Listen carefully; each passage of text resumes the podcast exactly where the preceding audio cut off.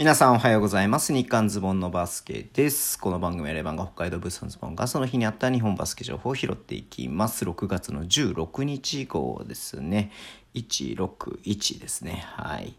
いやー、ちょっとね、今日も YouTube ライブやっていて、ちょっと最近悩みと言いますか、あの、どうしようかなと思ってるんだけれどもさ、もちろんね、YouTube 見てくれれて、YouTube ね、1時間以上ありますんで、まあ結構時間長いじゃないですか。でも YouTube で結構いろんなね、このニュースのことというか、まあ遺跡関係のことを中心にしっかり話してるんですけれども、この短いやつはね、短いやつで、まあ音声でね、まあ10分ぐらいでサクッと聞けるっていうことの、まあ、良さもあるんで、うん、まだね、重複してる部分ももちろんあってもさやっぱその皆さんのねその聞くシチュエーションというのは違うと思うんでね、まあ、しっかりねその YouTube 見て YouTube で話が YouTube 見てくださいって言っちゃうのもなんかちょっと乱暴かなっていうふうに思いながらも。いやでもニュースっていうかねリリースが多いんでちょっとここでねカバーしきれないなっていうのちょっとあっていてあってですね。うん。ちょっとどうしようかなと思ってますんでもしなんかねご意見いただけると嬉しいなっていうふうに思ってますのでよろしくお願いします。はい。でね YouTube の方で扱ってないのでちょっとこの話しようかなと思うんですけれども今日ね、えー、FIBA アジアカップ予選、はい。えー、日本とね、中国との試合が行われました。うん、結果的にはね、57対66というね、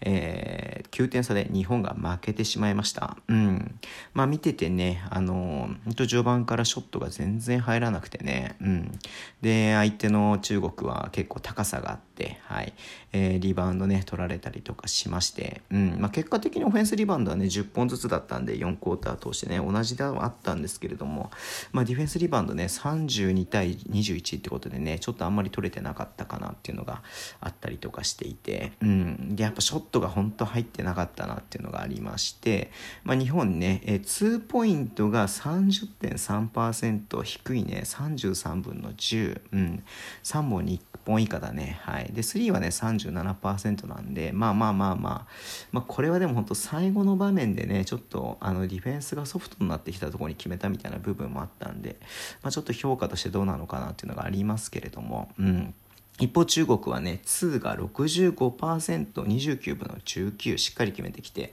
3は逆にね、28分の5で17%であんまり入ってなかったんですけれども、うん。まあちょっと日本、なんか本来の動きではないんじゃないのかな。中国もまあ確かに強かったですけども、もっとできたんじゃないのかなっていうふうに思う場面がありましたね。うん。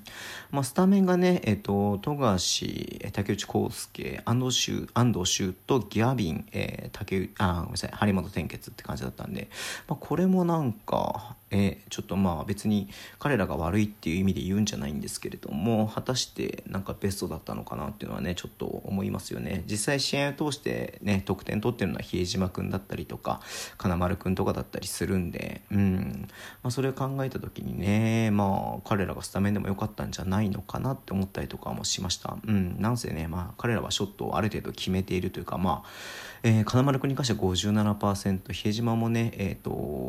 50%の確率で決めてますんで、うん、まあちょっとね、まあ、そういった部分でどういう意図があったのかなっていうのはちょっとねあれですけれどもはい。えー、まあそうだね。中国の高さ、うん、あとまあ日本のショットが、え入らなかったっていうのが一番のあれかなっていうふうには思いますが、うん、ちょっと試合を通してねなんかちょっと元気がないなっていうのも感じましたし、うん、あとバイオレーションが多かったなっていうねはい、えー、ターンオーバー18はい。まあえっ、ー、と中国も19してるんで、まあ、これはねどっこいどっこいって感じなんですけども。でもあんだけなんかつまらないつまらないというかねパスミス比江島に関してもパスミスとかもねありましたし比江島だけで6ターンオーバーですからね。うん。まあ彼が別に先般だっていうのは全然思わないしあの全体的なねちょっとあれが良くなかったなっていうには思うんではい。まあ次が18日のえっ、ー、とチャイニーズ・タイペイかね試合ね。うん。まあ全然勝てる目がある相手だと思うので、はい、ちょっとここでねしっかり調整して最後のね19日の中国戦もう一回ある中国戦に対してね向かってほしいなっていうふうに思ってています。はい。えー、で、まあ、B リーグの方なんですけれども、ちょっと B2 をね、あまり YouTube で話さなかったので、B2, B2 をね、メインに話そうかなっていうふうに思ってますけれども、えー、まずね、あのー、元レバンガーなんですが、はい、えっ、ー、と、川辺良平がね、えっ、と、山形ワイバンズと契約継続ということで出てました。一回重厚賞乗ってたんでね、もしかしたら他のチーム行くのかなっていうふうに思ってはいたんですけれども、はい。まあ、山形でもね、ある程度、まあ、結果を残して、まあ、めちゃめちゃ活躍したとはね正直言えない部分あると思うんですが、えー、川辺君がね、えー、まあ新天地としてね迎えてもらえた、はい、山形ね、うん、でもう一回ねあの来シーズンもやるってことですごく楽しみだなっていうふうのあるのとあと田田田代君だって。田原君が、はいえー、群馬からね山形に移籍したんで、まあ、彼らはねあのレバンガでね、えー、新卒同期ルーキーでね、はい、入ってきた同い年なんでまた彼らがねセットで同じコートで見れるっていうのはすごくね楽しみだし、うん、まあ田原君にとってもベイちゃんにとってもね、まあ、顔をね知ってる選手がいるっていうのはいいことだなっていうふうに思いますんで、はいまあ、楽しみだなっていうふうに思っています。はい。えー、だとね、落合選手が、はい、えー、越谷ね、契約継続ということで、はい。まあ、長谷川智也、えっ、ー、と、畠山俊樹、はい、出てこなかった。はい。で、2人がもう契約継続発表してますけれども、3人目として落合選手が契約継続ということで、うん。まあ、3x3 をね、やったりとかして、まあ、いろんな部分でね、幅をね、えー、幅があるね、活動をしている選手ですけれども、まあ、本当、まあ、特にディフェンスの面ではね、えー、越谷でね、昨シーズン本当頑張っていたんで、まあ、ちょっとこれは嬉しいな。僕、落合選手、本当にね、一回取材行ってからめちゃめちゃ好きな選手になりましたんで、うん。いや、頑張ってほしいなっていうふうに思うって見ていました。はい。で、えっ、ー、と、アスフレなんですけれども、アメリカ出身のね、えっ、ー、と、パット・アンドレーっていうね選手を獲得しました、うん、あのスペイン人のねコーチが来るっていうことでちょっとね、まあ、その辺も、えー、楽しみだなっていうふうに思ってますけれどもまた新しいね23歳ですよ、うんうん、まああのー、大学でね出て、はい、ノースカロライナ大ね出てるんでね、はい、でそこからねポルトガルで1年、えー、プレーしてるみたいなんですけれども、まあ、日本に来るということで、まあ、すごく楽しみだなっていうふうに思います、うん、2メーターってねスリーポイントがしっかり打てる選手選手みたいなんでね。まあそのユーロのバスケにも合ってるなっていうふうに思うのでね。はい。楽しみだなと思って見ていました。はい。ちょっとね時間があれなんでえっ、ー、と B1 の方ねちょっとあんまり話せなくて申し訳ないんですがまずねちょっと、えー、昨日ねロシターとギブスが対談ということで、宇都宮の人たちね、ちょっとね、あのー、悲しんでいたと思うんですけども、比江島誠と、えー、竹内康介と荒谷くんがね、はい、契約継続ということでよかったなっていうふうに思っています。うん。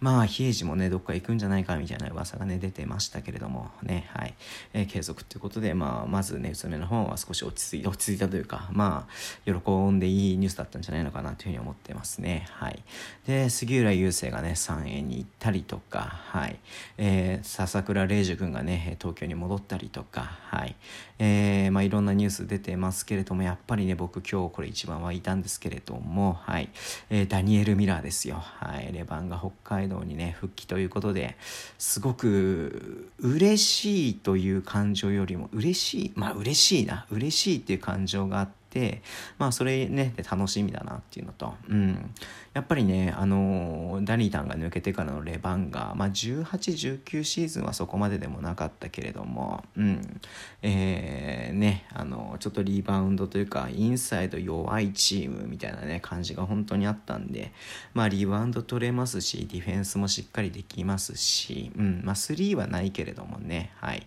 えー、しっかりとねまああの献身的なプレープレーができる素晴らしい選手がね、えー、3シーズン仙台でね、本当に、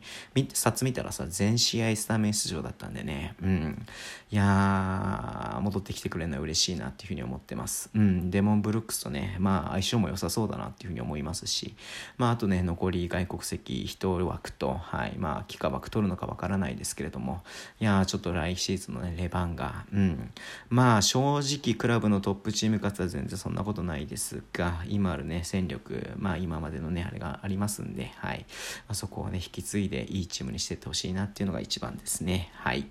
ということで、はい。えー、この辺で終わりにしたいと思います。Twitter でも情報を発信してます。ぜひフォローお願いします。インスタ、インスタもやってます。えー、ポッドキャストとね、YouTube 毎週毎週配信してます。YouTube は毎日配信しています。はい。えー、多分ね、えー、17日の日も、えー、10時からね、配信することになると思いますので、ご参加いただけると嬉しいです。では、今日もお付き合いいただきありがとうございます。それでは、いってらっしゃい。